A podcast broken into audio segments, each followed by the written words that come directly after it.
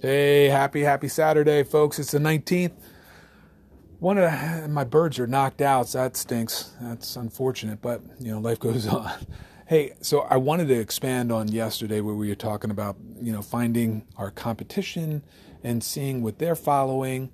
And I wanted to expand on how that works for us and to expand our own audience by looking at our competitors' uh, ads or, you know, the people that like their page and that just gives us a little bit more perspective rather than going in, if at all, like any other advertisers and putting something on Facebook.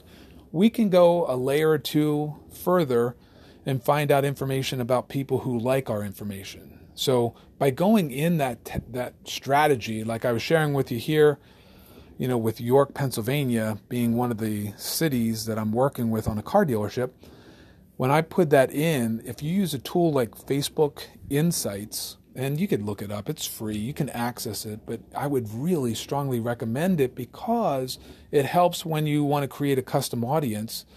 By using the Insights tool, and I put in, for instance, York, Pennsylvania as a for instance, it will then share with me the top trending pages, the top trending posts, and what the people of York, of York paying what are they paying attention to and that gives me a leg up from an advertising perspective because then I can go into those places and find out what people are in there and what people are liking that page or sharing that page or commenting on that page. And so a lot of businesses don't go that far at all if they even create a Facebook uh, you know ad.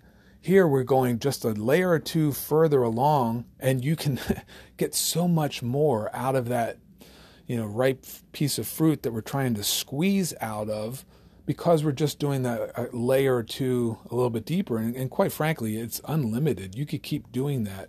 And what really is great within facebook itself is we have the ability of creating custom audiences based off of the audiences that we create. So what does that even mean? I mean Look, this is really boring stuff, but from my perspective, it's exciting because when you create these and you just understand just for a few seconds what I'm trying to say about creating an audience around your targeted market that you can have a conversation with and potentially could buy your product, then once you figure that nut out, you've solved that Rubik's Cube, if you want to call it that you have a conversation with them continually, but you don't want to rest on your laurels because your message could always change. The market conditions can change, whatever it is, but you've opened a dialogue of trust. And that's what I'm trying to expand on here. So by using that insights tool, if I go in and I see that the people of York tend to like their news station or a particular school, well, then you can target the people that target those spots or locations or interests and you start developing this custom audiences based off of the backs of your competitors or location or significant places of interest in the territories where you are. And it's a way of being able to kind of dive a little bit further down that that hole so to speak and have leads specific to these types of lists of people who already purchased from you before. And it you just keep on going from there and splitting that atom but the great thing about that whole idea is that Facebook does all of that hard work for us. All we have to do is input it that one time. And yeah, it's a pain in the butt. I truly get that.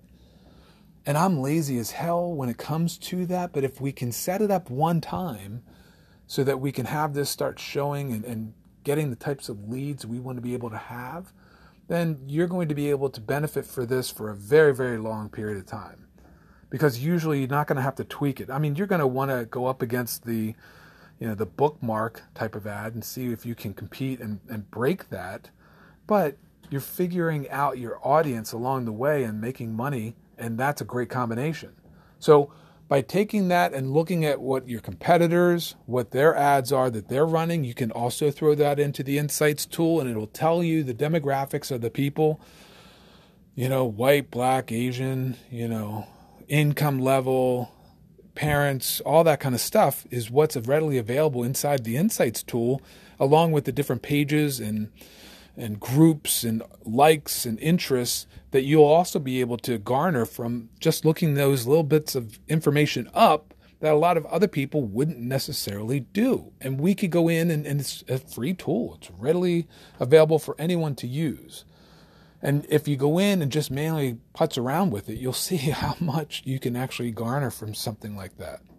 So hopefully you guys are finding interest with this because my goal, I'm not here to try and get any type of money from you guys. I just want you guys to be able to pay it forward and help someone else out and share with them how to use Facebook advertising or digital media advertising for that point and let them see what the difference is that you can garner from a lead generation perspective than just throwing up billboards or radio or TV ads because this is huge, and it's going to be huge for the next few months, if not maybe for at least through the end of the year, if not longer than that.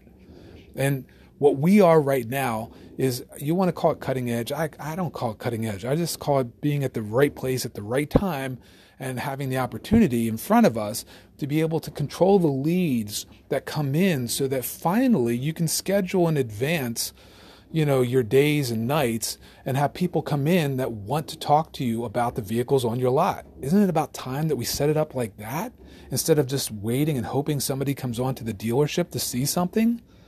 So, look, if you guys have questions, input, or, you know, instituting any of this stuff, hit me up. Let me know. You guys know if you go on um, anchor.fm forward slash JF Spang or twitter.com forward slash JF Spang I think if you look up John Spangler podcast, all that, it, it should be all there.